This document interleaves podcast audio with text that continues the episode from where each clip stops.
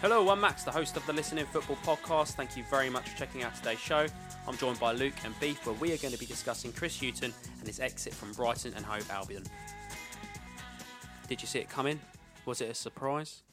It was a surprise, to be honest, because from the outside, it kind of looks like you look at Brighton, you think it's not a great squad. Um, uh, they probably should be in the mix for relegation. Um, uh, and then when they sacked him, I was initially surprised, to be honest. But you look a bit deeper, and like, I don't, I I don't want to dig the bloke out, but it's, it's probably fair. You can you Three can- three wins in 23. Yeah, it's like I think That 10, poor, 10 points out of the last 19 games. I think only Huddersfield have done worse than that.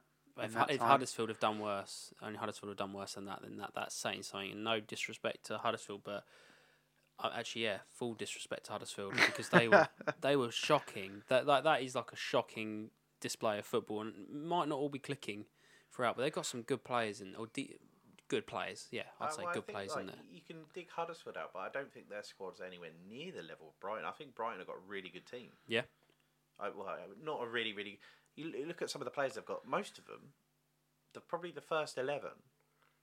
Most of those are experienced Europa League level players. Yeah, like Davy Pröpper. He's played Europa League football, I think, for PSV. Um, Bissouma's come in. He's looked good in parts.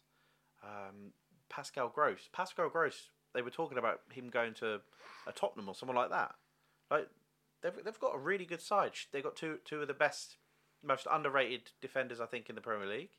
Probably the one of the strongest partnerships, defensive would say. partnerships. I think as well when we talk about clubs like Brighton and defensive partnerships like Dunk and Duff, it's okay to say really good and good because we're not exactly talking about your cities, Liverpool's, United's, Arsenal's.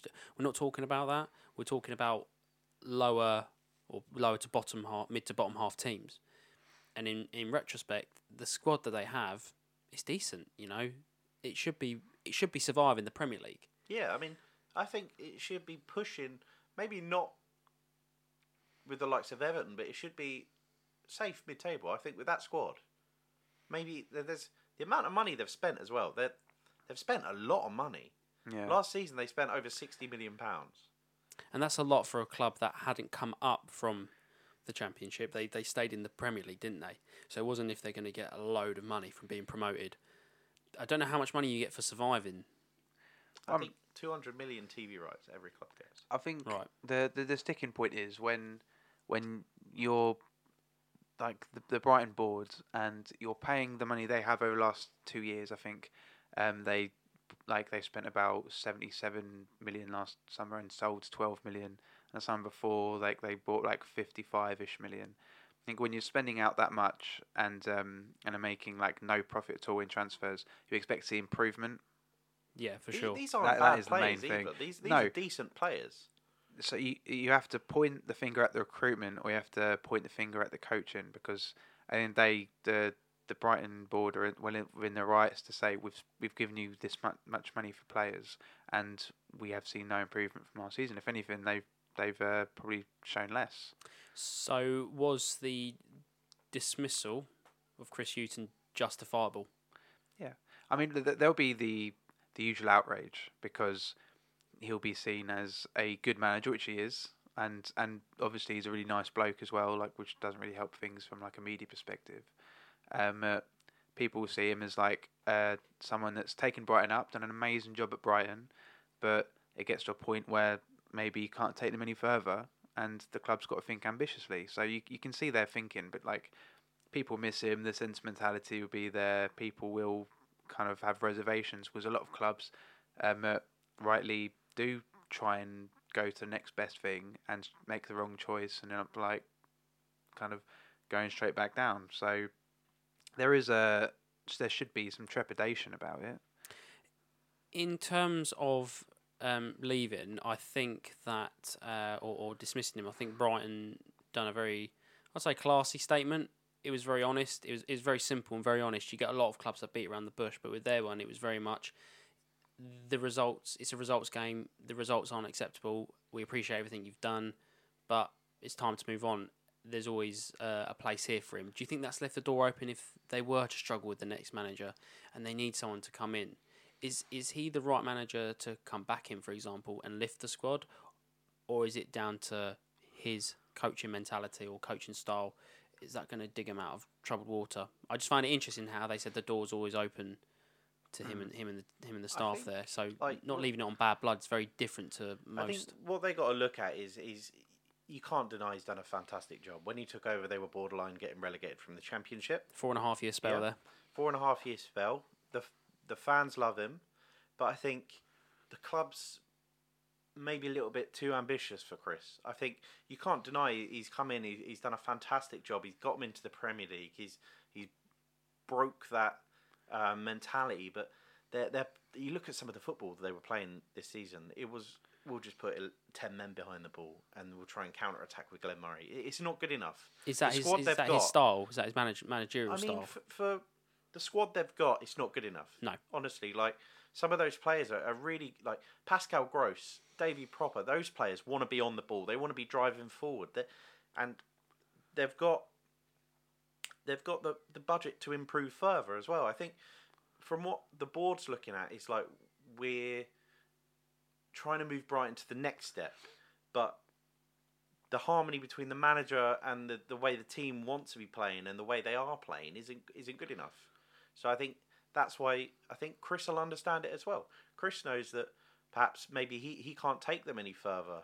Someone's going to come in. Maybe someone's going to come in and fail, get relegated. But that's they're they're at that sort of point where they, they need to take the next risk because they can't keep playing incredibly defensively.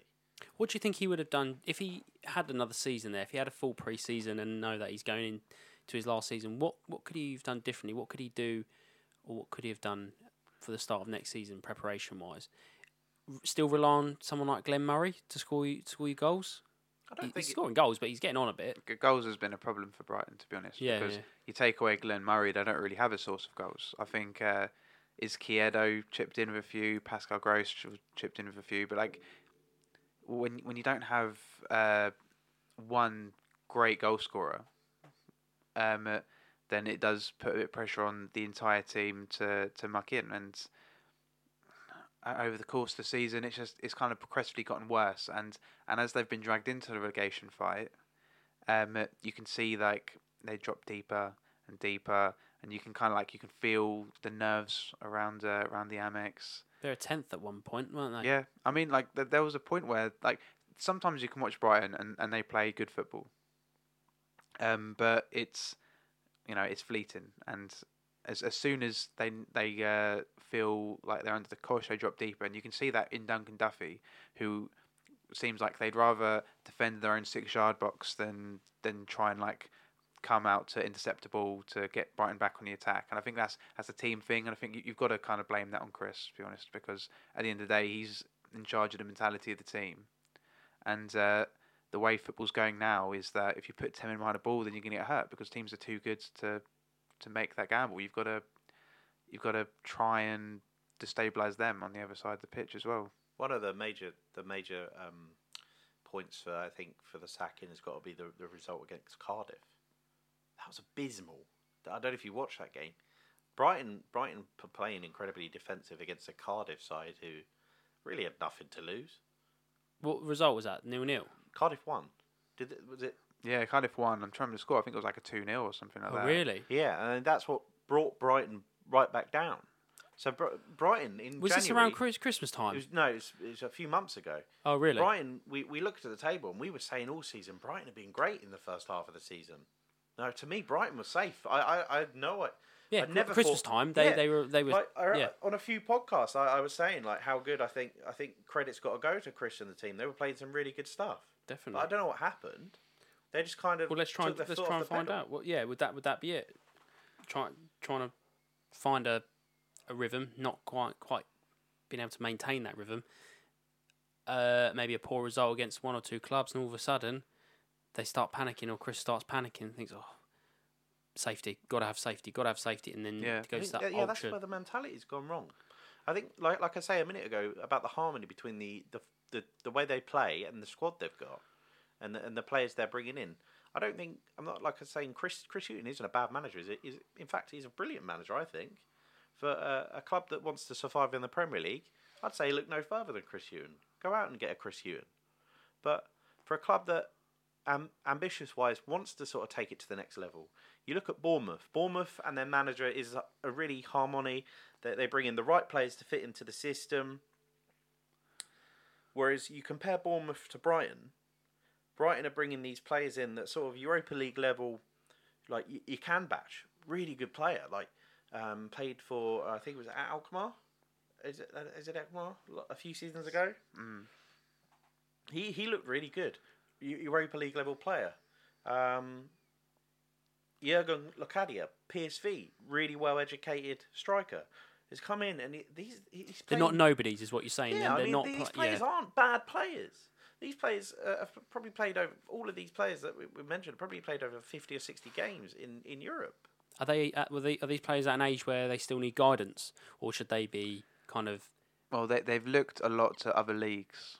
Would probably be the thing I say because they Right. signed. Um, uh, Jahanbakhsh came from uh, the Ever- uh, from the Dutch league, and uh, they signed Bernardo from Leipzig, and Bissouma came from the French league. So it's not bad recruitment. No, though. no. These I mean, like, quality players. the- I mean, the- these are potentially quality players. The, the, there's the thing. Like, what I'll say about them is a lot of these players are expansive players, and they don't play an expansive style. Because I'd say when I look at looking at the offensive player they have, when I look at Izquierdo, Pascal Gross, Jahanbakhsh, players like that, these like attacking players.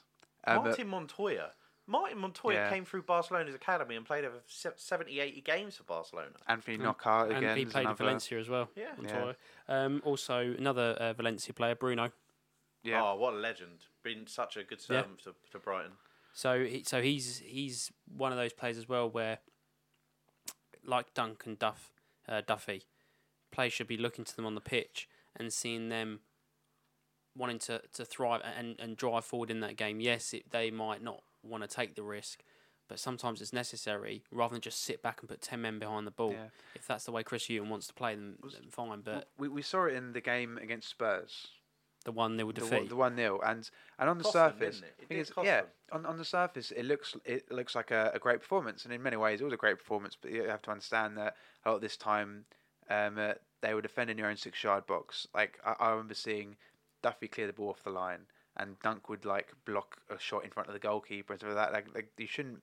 I mean, it, it got to a point where it got to the end, and they weren't even pressing Spurs. And admittedly, it took a great Eriksen strike to put them one one nil and kill the game. But at the, the same time, when, Brighton ironically the though, ball- the, the the strike from Eriksen, the plays were in the way, but not not blocking or Mm. anything like that. They, they were just in the way, and that's Yeah. when the goal come from. was because he had the space to shoot. And the problem is when Brighton got the ball, they didn't do anything with it. Like the, this, this is this is like were modern day lumping it up football. You've you've got to Yeah. when you get the ball, you've got to try and keep ball. You like you look at when Southampton beat Spurs. It's because in the second half they switched formation and completely dominated the entire second half, and, and they took the game to Spurs. And I think um, uh, a lot of teams like you can look at Wolves' performances against the the top six this season, especially um, uh, at Molineux, is that they took the game to these teams. They adapted. Yeah, they adapted, and um, uh, it's not good enough to to try and stay tight and drop deep and try and crowd the spaces and just hope just hope they don't find a way through and maybe get a bit luck. You have to at the same time force them into their own half at times, and that doesn't mean you have to have sixty percent position against Spurs because it's not going to happen. But you have to when you have the ball, you have to try and make it count. Definitely, it's interesting that Luke mentioned Southampton because I think that's a great example. You look at them under Mark Hughes; that they were they were awful. They were they were defending. You look at Ralph Hasenhüttl comes in and he he's brought in a new mentality, and the players look sort of galvanised. That- Sh- Where's Shane Long? He's, he started scoring goals again. Yeah, Like you give these players like the freedom and the, the attacking. Like he's playing Yan Valery at right back. This this unknown player. he, I really like him. Yeah, I really think like he- him. I He think has he's been really good. Yeah. And uh, like Hasenhüttl was going to say, go out and play some football. Go out and don't Yeah. worry about defending. Go out, press, press, win the ball back. Go out, enjoy your football. They look like they're enjoying their football again, which they weren't doing under Mark Hughes. They weren't doing. Who who was the last manager? Was it um Oh, um, uh, the Pellegrini? yeah, They weren't doing it under Pellegrini. Paul Puel was was a bit. I don't think they enjoyed the time under Puel. They they haven't really enjoyed their time since probably Koeman's been there. I I think, um, um or Pochettino. Pochettino was before Koeman. before Koeman. Yeah. I think alarm bells started ringing for me, and it's not too long ago. It's uh, early April. That five 0 defeat to Bournemouth when they had that red card as well. Yeah. I thought they were gone. That that was at home as well. That yeah, I, I thought they w- they were gone because there was there was question marks going over them going into that match, but and I don't think Bournemouth were on much of an impressive run. I think actually they dipped in form as well. Mm, well, Bournemouth are a team that are pretty notorious for having fairly poor away form as well. Yeah, Yeah, but yeah, again, you compare the, the Bournemouth to, to to Brighton, and Bournemouth are a team that will go out and play football. They've got the squad. Brighton's squad isn't too different to Bournemouth's squad. I'm not going to lie. There's, in I, would I would say possibly possibly better in some aspects. in some aspects, yeah, for sure. They've got a better. Um, I think they've got um more. I've got they've got a better defense in terms of longevity. There, you look at the players, the the Bournemouth back line.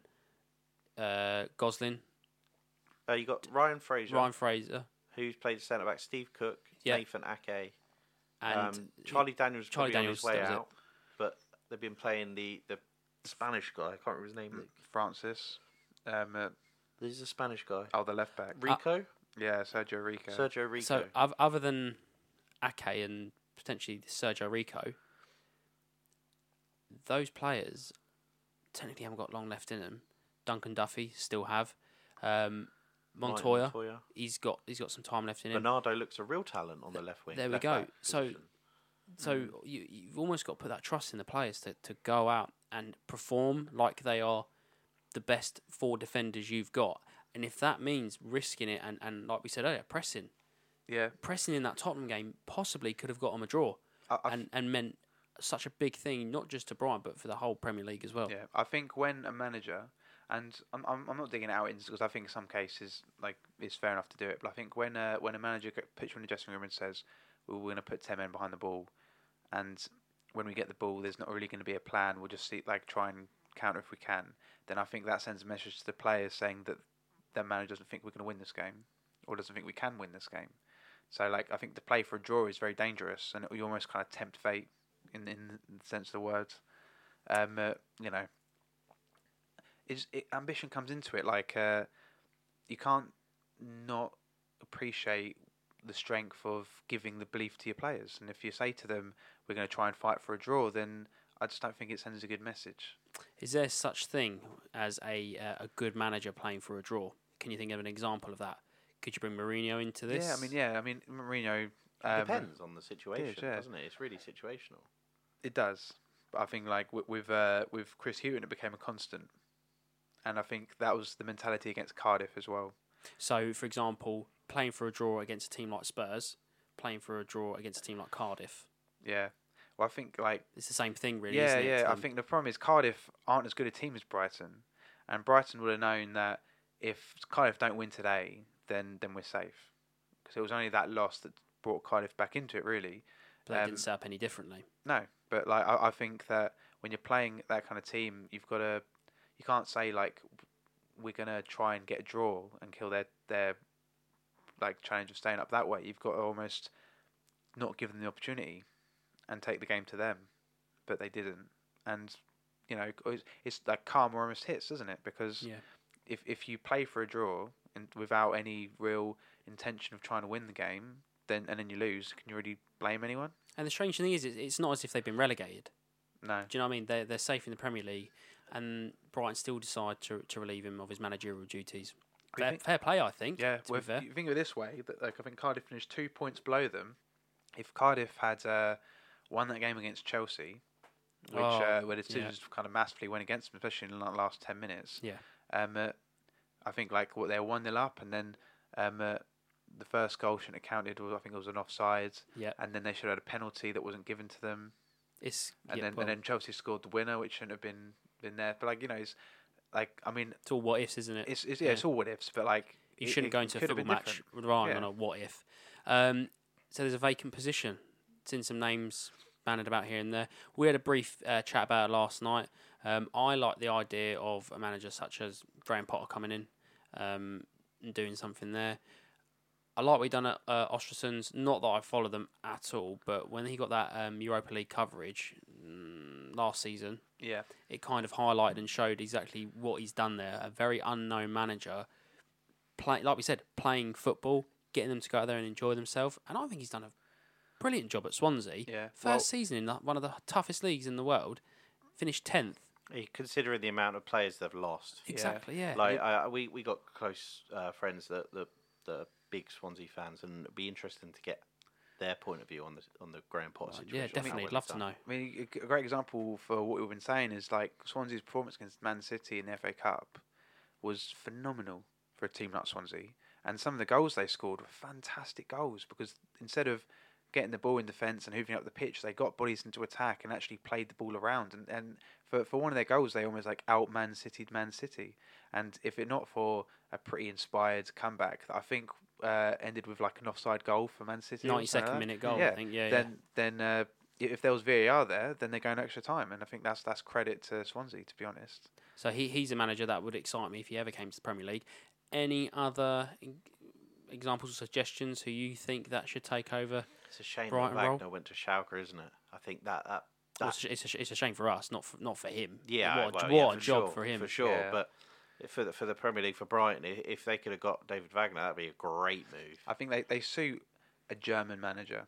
I mean, Yeah? yeah, I think they they suit um, uh, the the the kind of stereotypical current way German are playing, like It's a the the- trend, the, isn't press. it? Yeah, it is a trend. But it's like the the pressing positional play football. That that's what's that's how football's played now. Yeah, I mean Everyone's yeah, doing it. Yeah, I mean like you see the like you mentioned Ralph Hasenhüttl earlier, the effect he's had on Southampton. I think like a good option could be because um, Julian Nagelsmann is going from Hoffenheim to um, Red Bull Leipzig. I was literally about to like, say his name. Yeah, yeah. Yeah, and uh, Ralf Rangnick is uh, the current manager of Red Bull Leipzig. So he was the director of football there. So it's kind of unclear to see if he'll go back upstairs or if he could be almost tempted another managerial job. But if they were able to get him, then that would be a, a fantastic um, uh, man to take Brighton forward, in my opinion, because I think he's done a brilliant job at Red Bull this season. The, uh, so where did um, Ralph Hasenhüttl come from? He was the manager of uh, Dortmund too.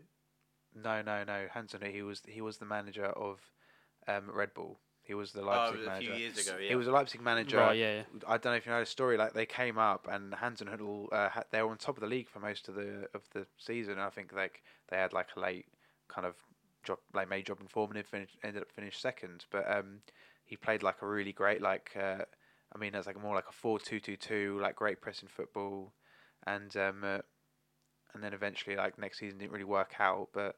Um, and eventually got sacked, but he like had amazing. Took him to the. Champions League, didn't he? Yeah, and then you got Schmidt, that was the manager of Leverkusen. Again, played great football. I'm not sure where he is now, but like there, there are some fantastic options about. To be honest, Who's the mean, manager We of? talked Um, about uh, sorry, sorry to that's interrupt. right. We talked about earlier. It'd be a great move for the, someone the likes of if, if he wanted to. Steven Gerrard, if he could get away from Rangers and come to Brighton, that'd be a great move. Ballsy move.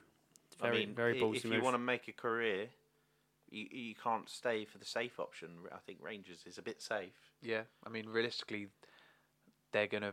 Is is is this a safe job in it? Because realistically, he's going to finish second. He's finished second this year. Realistically, he'll finish second next year. If he gets first, then he'll get amazing uh, plaudits. But like the the realistic fact is, he's not going to finish below second. So he's not No, going yeah. to really ever you know have And- the wrath. And then, of course, comes in if you finish first, finish on a high, or then go back and finish Yeah. second. It was like, here we go again.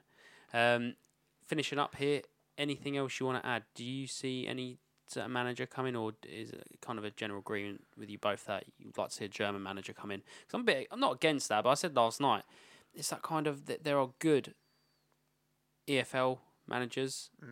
I just want to see a positive manager come in. I don't want to see another manager. It pained me to see, uh, as much as I love like an Allardyce or someone like that. It pained me to see another defensive manager in the Premier League. Brighton appoint Mark Hughes. Oh, yeah. Oh, don't please don't vomit. I feel sick. no, me and my uh, me and my friend Pete were talking about this over text. Like we were talking about, he he listens to podcasts, and he said after listening to Oh yeah.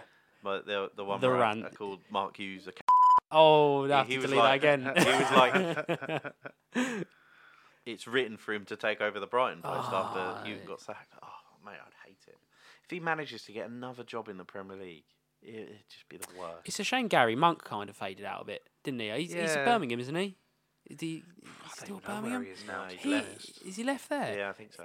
See, he's the kind of guy that I, I hope to have done. He done looked more. good. Yeah, 'cause he looked good his first season at Swansea, didn't he? Mm. Yeah, it did look like they were on an upward turn. It just kind of went south really, really quickly. Tried to um like reinvent himself or like rejuvenise himself at um Leeds, didn't he? And That did, that really didn't work out. Worked for him. out quite well for the first half of the season. Then Yeah, it fell yeah. apart. Yeah, Uh, he he is still currently manager at Birmingham. Yeah? Yeah, he's still currently. but they had a there. strong finish to the end of the season. Mm. What about um? Pluck a name out there. Go on, anyone. The Derby, Arsene the one that went from Derby to Stoke. Rowett, Rowett, Gary, Gary Rowett. Rowett. Bit of a step up, but he looked like a positive manager when he was at Derby. So um, is at Parkinson's done a fantastic job at Villa. If Villa don't come up, mm, he might be in with the mix. Yeah.